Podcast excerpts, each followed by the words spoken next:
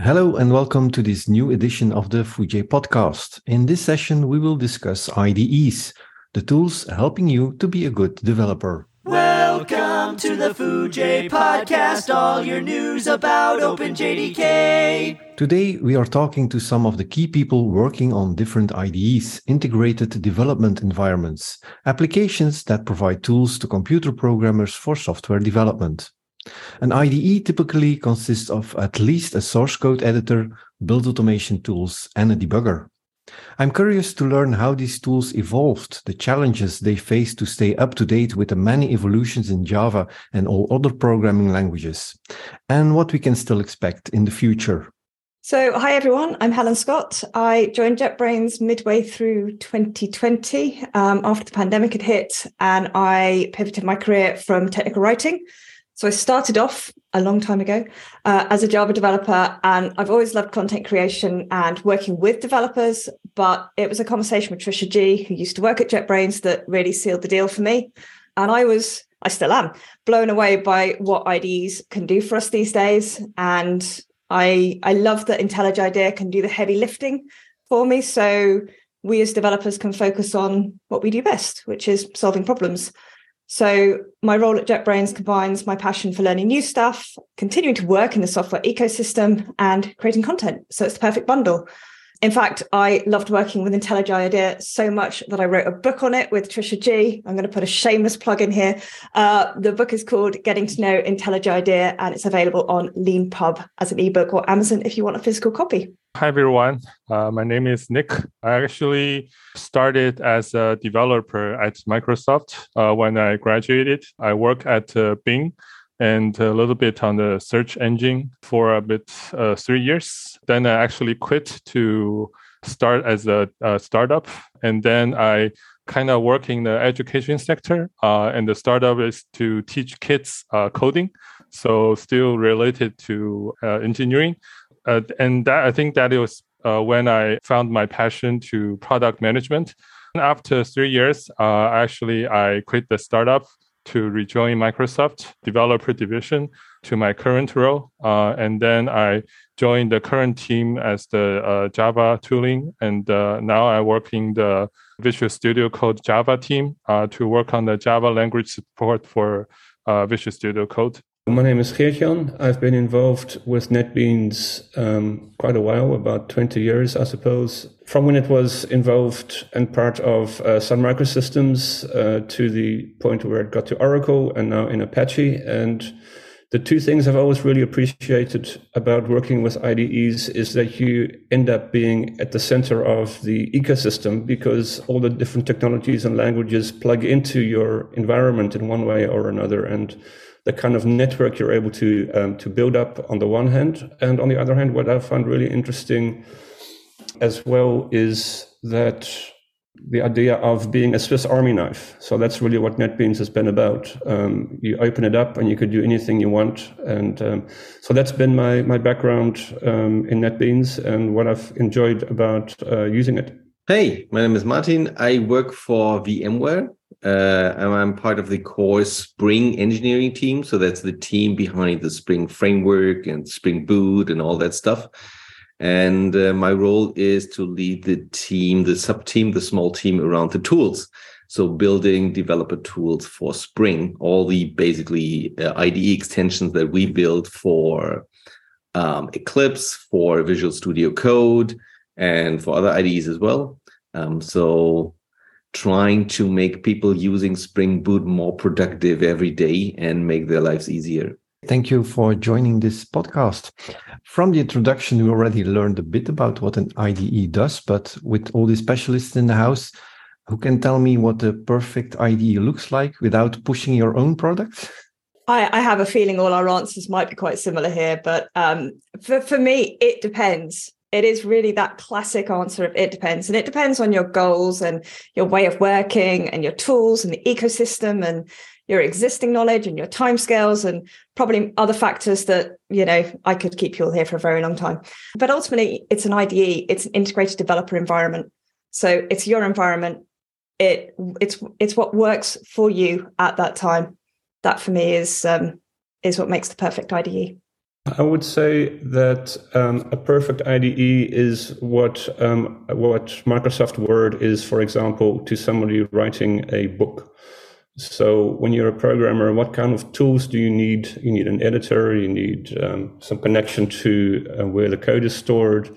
You need some refactoring, etc., etc., etc. So what you know, what are the, the, the typical tools you need? But then combined with performance, because the more tools you provide in your environment, um, the slower it could become, the more buggy it could become. So finding a balance between the tools that you want to provide and the performance and usability of the end product. Yeah, I think the IDE should really make the developer more productive. It should not, it should never get into the way of the developer doing coding. It should really help them and make them faster writing code, uh, executing code, testing code, debugging code, all the stuff. I, I think that's that's this the thing that I have in mind all the time is I'm really trying to make people more effective and basically make the lives of make the lives of developers just better and more enjoyable.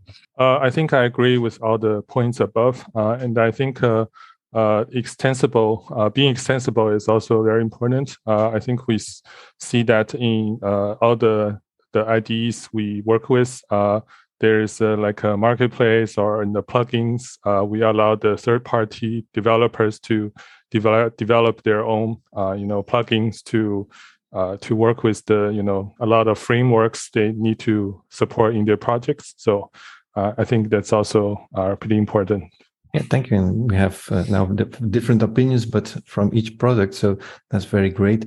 When I started programming and, and doing web development, it was uh, Microsoft Front Page. That was my very first product, but that's going way back in history. We had Adobe Dreamweaver in between, which actually that's where I learned that that the tool can do a lot for you. It generated code and a connection to a database. But what I've also seen is that that IDEs are not only a program there's a whole community around it, like you said, uh, extensions from uh, Visual Studio Code. Uh, Geert-Jan, uh, NetBeans itself is also a community and, and this has been built a lot on top of NetBeans. Can you tell us a bit more about that? Yes, well, there's different uh, points to make here. The one is yes, um, different products have been built on top of NetBeans because it isn't simply uh, an an editor or it's a, not simply a, a Java code for, uh, focused environment, but it's also a framework. So um, I've actually traveled a lot around the world to different companies where a Java Swing desktop framework turned out to be really useful. Um, and so that's one aspect to it. The other point is uh, the community. I think without the many years and the extensibility um, of NetBeans, we wouldn't have been able to transition from one company to the next company as we did, and now into Apache, where the community that we've built up around it, using the APIs, using the extensibility, creating applications on top of it, that community now is continuing to maintain and develop it further um, in the Apache Software Foundation. I think we've seen a bit the same thing with Spring. It's a product of VMware, but actually a whole community of other tools supporting Spring and vice versa. Something you can uh, tell us about that, Martin? Yeah, sure. I think it's it's a huge huge community that uh, got built around this this open source projects, and being open source is of course one of the major drivers behind that, right? Because everybody can can adopt that, and, and everybody can can take a look inside. And at the same time, I think it was just super easy to use. I think that was one of the it solved the real problem back then when Spring was invented and it was just easy to use easy to adopt easy to dive in and solve the real developer need. So i think those were the the main drivers behind growing the community around that and being open to that at the same time. I think you you've seen the same um, at eclipse for example from the ID perspective looking at that as well because it was built in the early days it was really built with the extensibility idea in mind, right? It was really built, even though the first versions looked like a Java IDE, it was really a platform for building IDEs. And the Java IDE was just, oh, we need to build up one example to show people how to build IDEs on top of this platform. So let's build a kind of the Java extension for the platform and ship that. That was reflected in the internal architecture of the Eclipse um, IDE itself because it was built out of these kind of plugins, but plugins was not a mechanism to extend the IDE. It was really kind of at the core of everything, right? Every little piece of the every little component of the whole thing was a plugin and has an uh, API and was using other plugins or whatever other components. Nowadays, you would maybe also call them modules or whatever, or OSGI bundles or whatever. But the core idea was really to build that out, uh, build the whole thing as an extensible system from day one and that allowed many people to jump on that and many people to do basically all the different kinds of things on top of this platform like building ides for different languages building ides for different environments building even not ide products uh, basically in kind of the same direction than, than, than uh, what Geert-Jan was mentioned about NetBeans, um, people building business applications on top of the same platform, which is kind of which is a bit weird because you've built a platform for IDEs and now people kind of grab that and build crazy other stuff on top of that. Uh, and nowadays you see that it's not it's not was maybe not always the best choice to do that in in in every case but uh, it was kind of an interesting proof that this was a really extensible system and there was a huge community growing around that even kind of ending up in this eclipse foundation and now uh, being an even bigger community beyond IDEs. You mentioned OSGI. I think wasn't Eclipse built on top of OSGI? Yeah, the, the, the actually the first version of Eclipse, Eclipse One uh, and Eclipse Two, uh, was not built on top of OSGI. They had their own plugin mechanism, so their own kind of uh, creating a class loader for for for loading those plugins and having um, an XML file like a plugin XML for describing dependencies or describing extensions and dependencies, um, I think. And um, then I think there was a switch from Eclipse 2 to Eclipse 3, where they rethought the internal architecture about the plugin because people were from the community were asking for more, more features, more flexibility, more dynamic behavior, and things like that. It was not built into the kind of homegrown little plugin system that they had. And then they did this uh, major work internally to adopt an OSGI runtime below the Eclipse plugin architecture so that people were basically being able to build plugins for Eclipse the same way as they did before, but now running OSGI behind the scenes for that.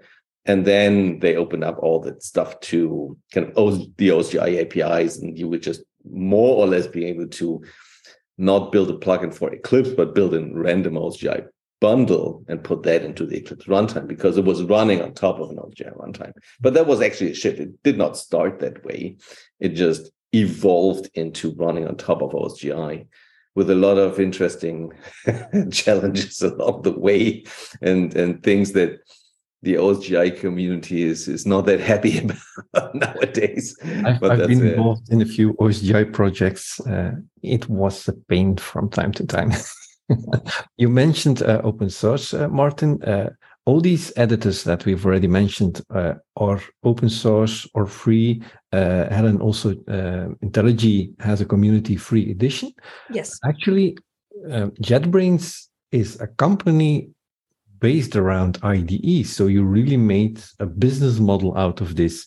Um, how was that possible? Because there are many amazing free tools. I, I pay for uh, no no I have a free one I have to admit I have a free one because I work on an open source project but most developers pay or a lot of Java developers pay for an IntelliJ license. how is JetBrains able to build a company uh, on top of this? I think I think there are multiple reasons. Um, as you've already mentioned, IntelliJ IDEA Community Edition, uh, that is open source. I think that's been a big part of our success. There's lots of other reasons. So at JetBrains, we we genuinely believe in building good quality products which people don't mind paying for, and we focus on providing the best experience that we can.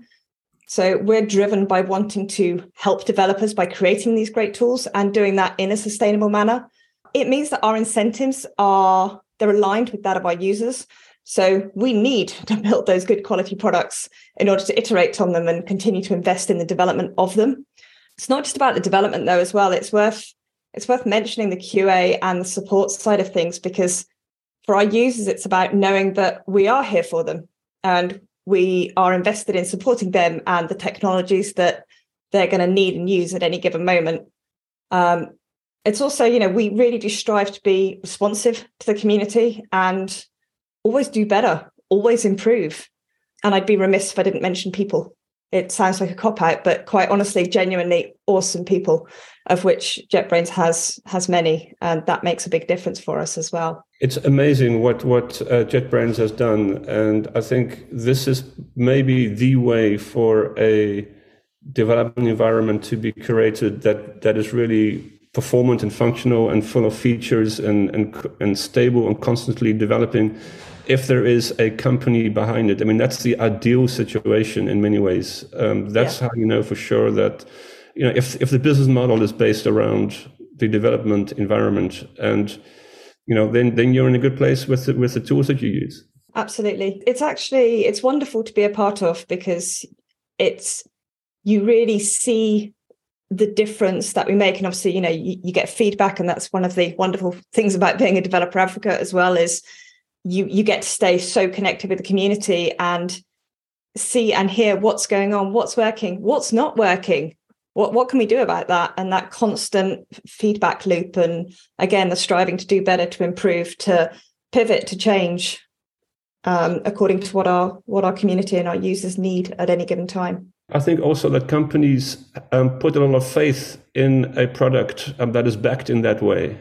If you're looking around for a development environment and you know that the business model of the of a particular company is based on that development environment and it's been around for a long time and so on, then why would you not use um, um, IntelliJ from JetBrains?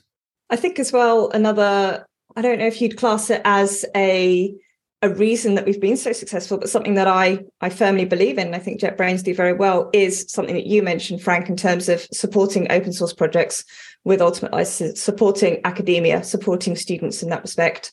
I think that's something else that is um, it aligns very closely to my moral stance as well. So I think that's something that um, is definitely a strength of ours. It's very nice to hear such kind words of Geert Jan, who's from the NetBeans team towards JetBrains. So that's what I also have loved in the, in the Java community that we are all striving together to make Java better and, and yes. the adoption of, of Java. Uh, but I think the one key reason why Java has been so great for so many years and is so popular and so on is because of the, the great tools that there are and, and that there's choice. So I think all of us contribute to the success of the Java community together. Yeah, and that brings me back to Microsoft. Before I did Java, I was a C, uh, pro, C sharp programmer, so I've been using a lot of Microsoft tools uh, at that time there was a competition ongoing between C sharp and, and Java.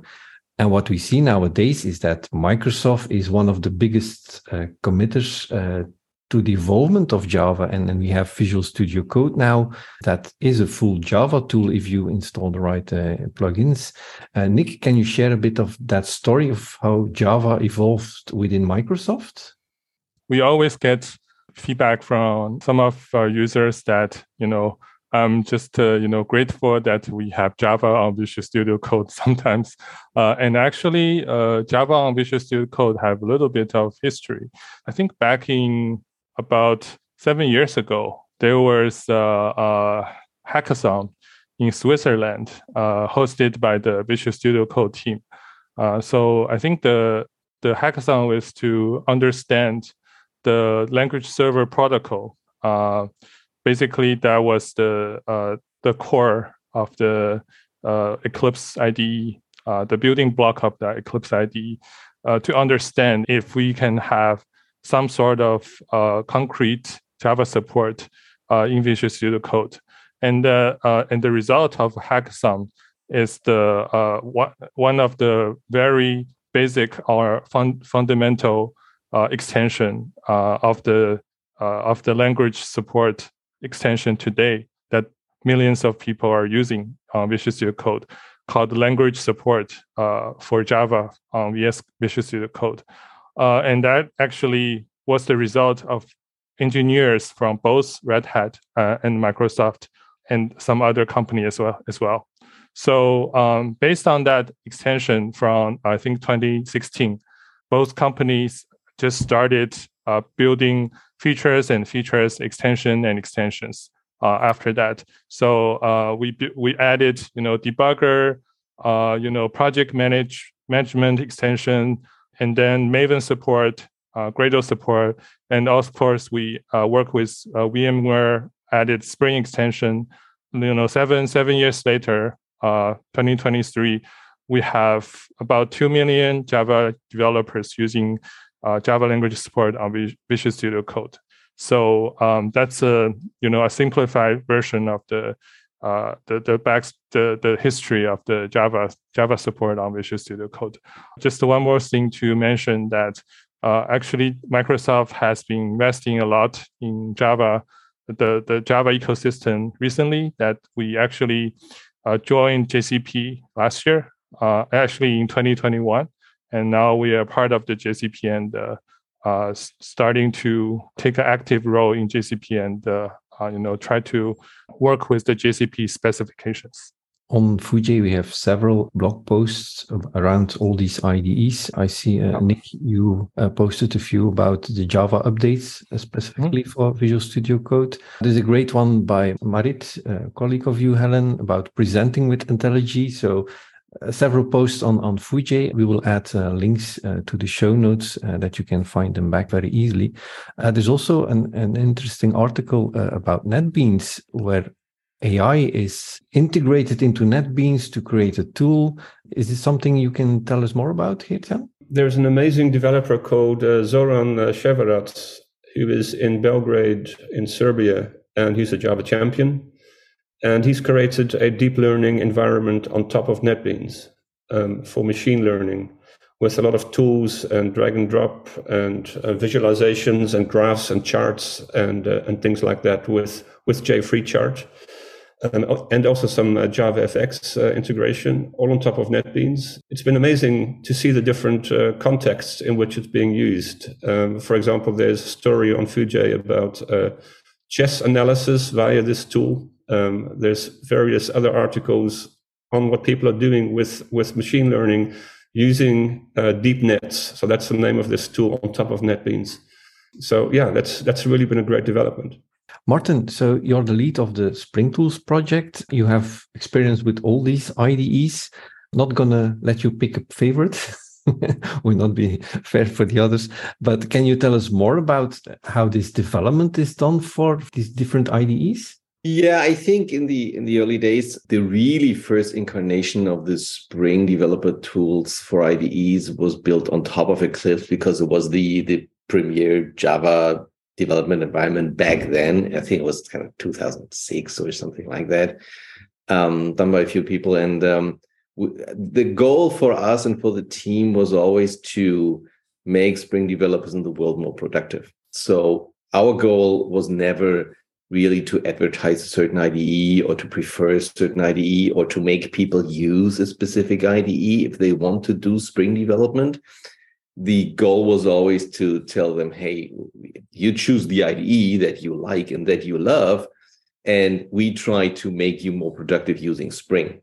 Uh, and back then, we started with Eclipse, and JetBrains did, did an awesome job of implementing additional Spring tooling on top for IntelliJ. So the Ultimate Edition has a huge set of, of Spring tools. So there, was basically no need for us to build tooling for JetBrains ourselves because JetBrains just did an awesome job for that and kind of check, right? So using IntelliJ, you're a Spring developer, you you are super awesome, supported by the IDE for that. And then we kind of the that was kind of those were kind of the and and and I think that NetBeans was there as well, and those were kind of the the landscape. I think a few years ago, uh, actually several years ago already, the landscape changed again a little bit because people were more interested in or interested in these sort of more lightweight editors and more lightweight environments instead of these big IDEs that integrate everything for you. And that is where I think VS Code came up as a, as a new project from Microsoft focusing everything around the code editing and a very, very lightweight experience on the editor. And at the same time, building uh, an extension model or where you were able to build tooling for languages in a totally different way than before. Because before, in the old days, for, for IntelliJ, for Eclipse, for NetBeans, and so on, you always had to build extensions against this API in a specific language. Like if you, my experience is based on Eclipse, so you had to kind of implement your Eclipse extension as a Java plugin, um, call the APIs in Java. It was loaded in the JVM, executed inside the same JVM, and that's basically it, right? You, so you were very tied to this environment, and people starting implementing, for example, C tooling for that environment. They were kind of they were rebuilding the C parser in Java, right? Even though there were, of course, plenty of C parsers written in C or C++ or C sharp, they had to re-implement everything in Java to make it work inside of Eclipse. And VS Code changed that game because it it moved this architecture on top of this language server protocol where you can extract all your language tooling into a separate process, build it on top of a totally different thing, and then plug that into the lightweight editor. And that was the time when we shifted the whole architecture of the Spring tools internally and basically more or less rebuilt everything on top of this language server protocol architecture. So the core of the Spring tooling is really, we try to really build that once and put that into the language server, into a language server. It's not really a language, of course, it's more a framework so the, because we support Spring and Spring Boot and so on. Um, but it's built as a language server with a goal in mind to plug that into different clients, different IDEs, different lightweight editors that all support this protocol. That was kind of um, a very beneficial move for us and for the team because now nowadays we are able to more or less build the Spring tooling once as a language server, and you can use that in VS Code. You can use that in Gitpod. You can even use that in Eclipse. So reintegrating that into Eclipse as a language server, you can use that across many different environments and many different. Even you can even use that in Emacs, things like that. Um, so that opened up the door for supporting many different IDEs because we would like to meet the developers where they are. So whatever they use, that's awesome continue to use the IDE that you love, and we give you the Spring tooling. So that opened up the door for supporting many, many, many more developers around the globe. And nowadays, VS Code is, of course, uh, quite an interesting player in that game. That was kind of the big architectural move that we did in, inside of the Spring tooling to make it a lot easier for us to support different IDEs. It's nice that you mentioned this lightweight editor because uh, Helen, you did a shameless plug on your book. I'll do the same. I've written one about Java on the Raspberry Pi, and I've actually written the book on the Raspberry Pi with Visual Studio Code because it's not only a Java editor. It's uh, the book is written in Markdown for Leanpub, so it it again has plugins to support this language or this this uh, formatting. Visual Studio Code runs as well on an very small Raspberry Pi as on, an, on a heavy uh, developer uh, PC. Do you think that this has indeed shifted some uh, developers towards different systems, Nick, that you have this lightweight program? I would say so because the Visual Studio Code is, uh, you know, born in the open source world, and uh, people uh, have been submit submitting feature requests uh, from day, day zero uh, in the repo. And uh, uh, we've been seeing hundreds of feature requests in the repo that they have a bunch of different devices and they have asking to support Visual Studio Code in to run on on their own devices, and you can uh, imagine all different devices. You know, BlackBerry uh, devices, uh, you know, different kinds of phone devices, and they people want to run code on all sorts of things. Uh, and you can ima- even imagine, uh, you know, people have installed uh, devices on in their homes to monitor temperatures. They even want to modify things on such devices to uh, run, you know, customized customized logic. So uh, I would say, you know, it really kind of uh, motivated people to bring evolution to the product, and it kind of have two-way product management uh, one way to to the product management to Microsoft, and then the other way to the user uh, to to have a healthy discussion uh, to the community. So I think that's definitely uh, uh, have a positive impact on the community. Yeah. with COVID and very strange things happening the last years, we've seen a lot of changes in how developers work. Actually, Code with Me in IntelliJ was me at some point a real aha discovery. Uh, I was working with uh, a colleague in Ukraine, and actually, we were. I'm in Belgium. He's in Ukraine. We had the same code. I saw what he was typing. He was running my code on my PC from that was mind blowing.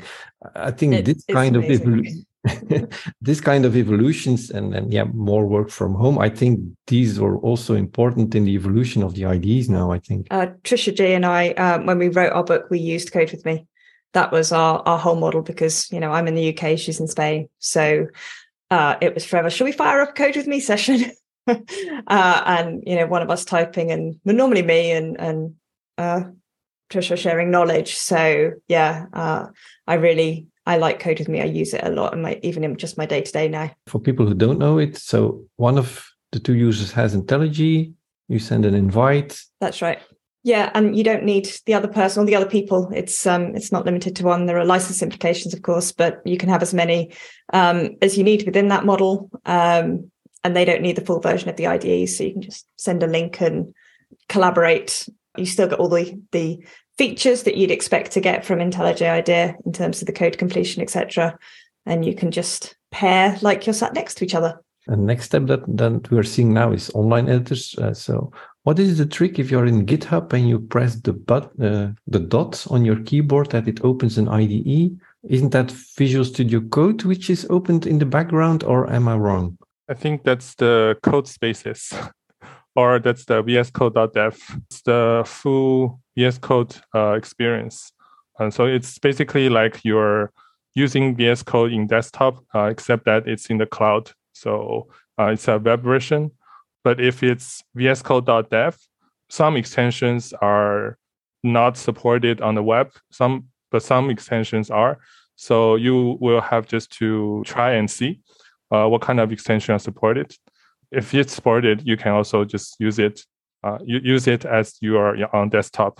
Yeah. I must say that one of my my main discoveries of the last year was when I went to my browser and went to my GitHub URL, github.com slash my name into the repository and changed github.com to github.dev. And then you're in an amazing editor, which which is VS Code, right? Yeah. It's incredible. just take your github.com URL, change github.com to github.dev, and you're in an editor with uh, syntax coloring and everything, and you can commit directly online. Um, it's an that's an amazing tool. I think it's definitely for open source projects where someone wants to quickly fix something. Mm-hmm. I think this can be. I don't use it enough myself. I have to admit, I know it exists, but I probably should document it in some open source project that if you want to do a fix or or write documentation, it's great for writing documentation. Yeah. You don't need to fork it or or make a full right. copy, get it to your computer, open it, upload yeah. it again. Definitely some big evolutions going on, on there. As we have all of you here in the room, let's just go uh, around the table and you're allowed to do some shameless plugging for your own product. What are the main benefits? And definitely What's coming next? What will be new in 2023? So, as everybody is aware, VS Code is not a traditional Java IDE. It's actually a lightweight cross-platform code editor. Uh, we are always trying to trying to find a balance between the editor and IDE for Java developers uh, in 2023 our focus is to bring new features to the cloud native experience. So this includes uh, better getting started experience for uh, Kubernetes and GraalVM pro- projects, and also added more uh, inner loop experience for cloud related features, improve better uh, remote debugging experience. In addition, we are working very closely with VMware to improve uh, major Spring developer experience. So this includes uh, visualization upgrade in Spring, Spring Boot dashboard and also better uh, discoverability in Spring tooling and make Spring features easier to discover. Apart from that, we know uh, fundamental coding experience is also always very important uh, to Java developers uh, because coding is basically what Java developers do every day. So uh, we always try to improve the code completion smartness and intelligence. But we also try to improve the uh, performance and reliability, uh, as well as the user experience.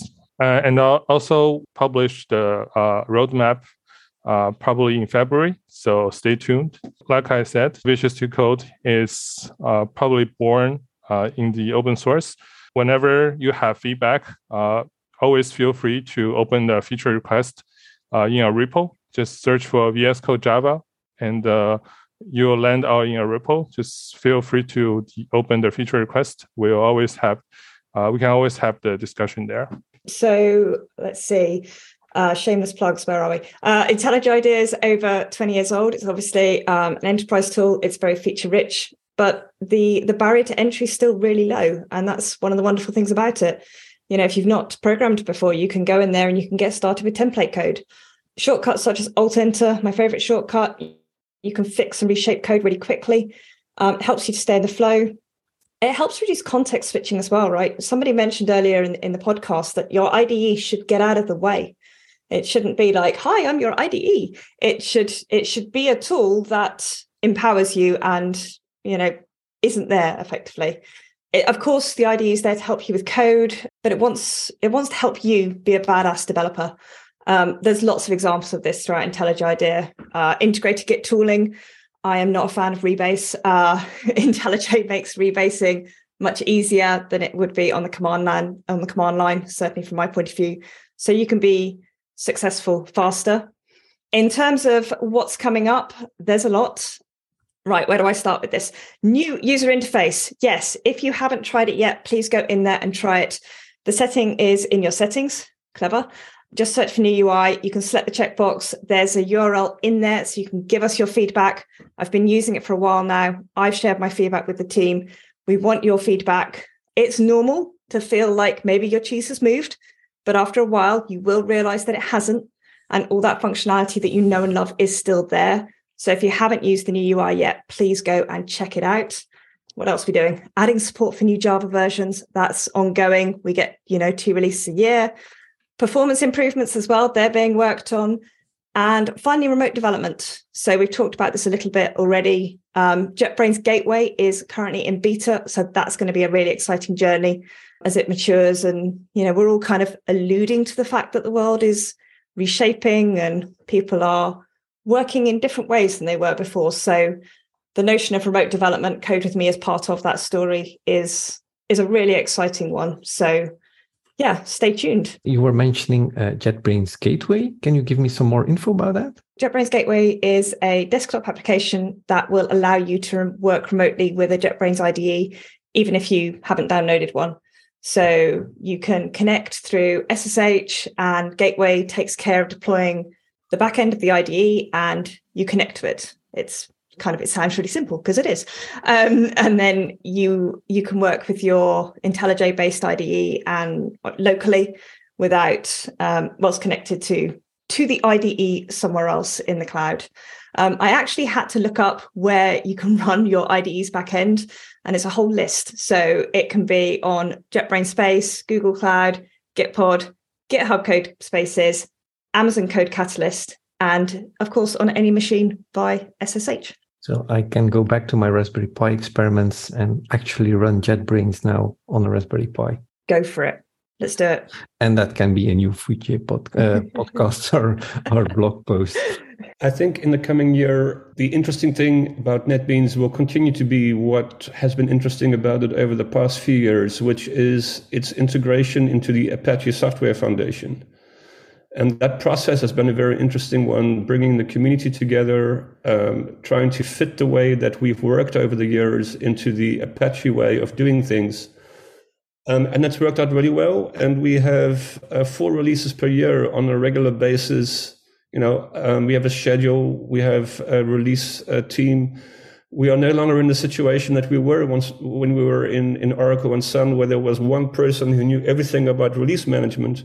And if that person got run over by a bus, you know, we would have had a problem. Right now, we're simply following the Apache Software Foundation's release processes. Um, so, you know, NetBeans has always been open source, but now it's also Apache governed, which which brings a lot of benefits and enables anyone to pick it up and use it because everything is Apache licensed. It took us years to get to this point, but every single file, all the millions of files of NetBeans are now Apache licensed. It's the largest project in the Apache Software Foundation by quite far. Um, and anyone can come along and take it, uh, contribute to it. Everything's on GitHub. Um, we, are following all the processes. So that that process and continuing that process um, is is really what what what's what's interesting and going to continue about NetBeans. Uh, Martin, can you share something about Eclipse? I can share something about Eclipse. I can share something about the Spring tools, of course. Uh, yeah, from the Eclipse perspective, uh, I think it will continue to upgrade to the latest Java versions. So that will be a major driver.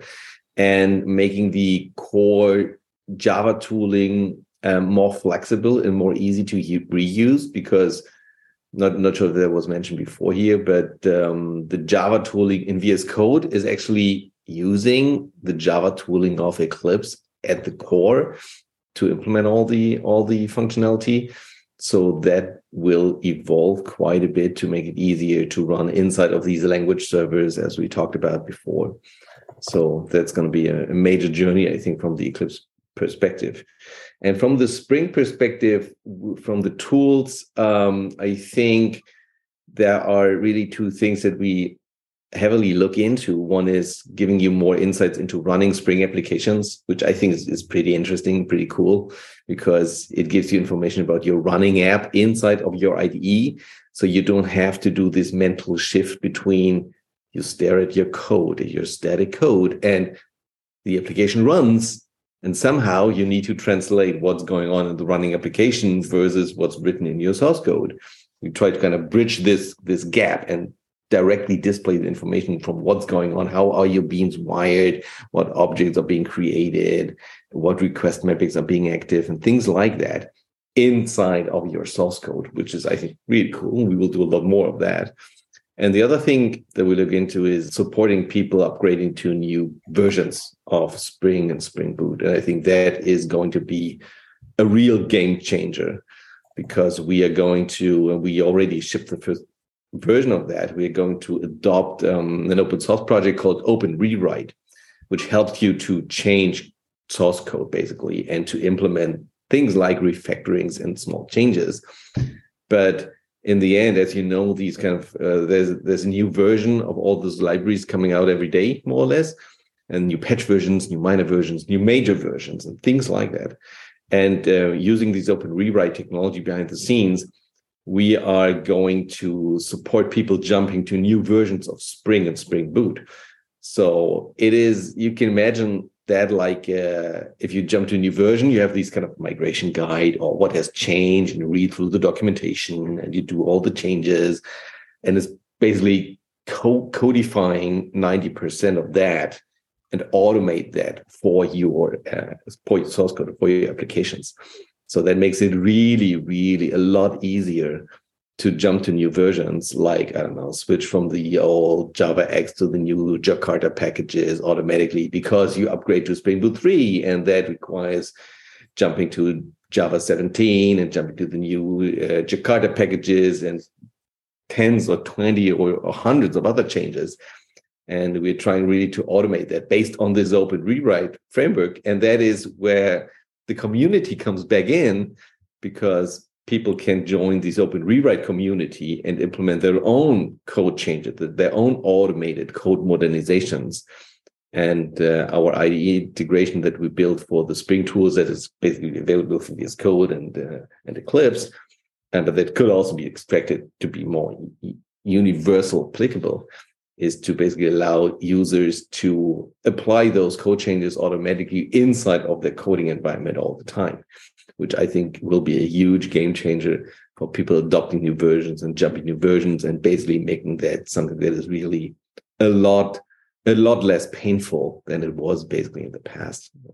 sometimes. Will it also help developers move from Java 8 to newer? Yeah. If you look at the Open Rewrite project, there are kind of so called recipes, these kind of small recipes changing a little thing and bigger recipes and bigger recipes are composed out of small recipes. And there's a whole landscape of those recipes. Like there are some very basic ones like change a package name in java or change a property key in a properties file. So it's not specific for a java language. It's really universal. And there are recipes combined for oh you need to do all these for jump from java version 8 to java version 11 or how should you change your code when you move from Java 11 to 17? Or how should you change your code when you jump from Spring Boot 2 to Spring Boot 3? I think there's support for other uh, enterprise frameworks as well, um, other languages as well. At least that is slowly starting. And the cool thing is that is those recipes they can really work across file types. So it's not only changing Java source code, it can change Java source code based on an on an abstract syntax tree. So really semantically aware and and knowing what to do, as well as changing your property files, changing your YAML files, changing adding new dependencies to your POM file, updating versions in your POM file, modernizing your POM file, for example, things like that. So it's really powerful. And since it's kind of combined out of these small pieces, you build up the, these larger recipes um, it's really interesting because you can you can use that across many different different use cases. Sounds really great. Okay, thank you very much, all of you. Uh, a lot of info again, a lot we have learned, and a lot we can read uh, based on all the links we have for the show notes. So thank you very much. First of all, yeah, my guests of this episode and you for listening. Keep an eye on Foojay for future articles about development and everything related to Java and the JVM world. Give me a Foo. Give me a J, give me the friends of OpenJDK.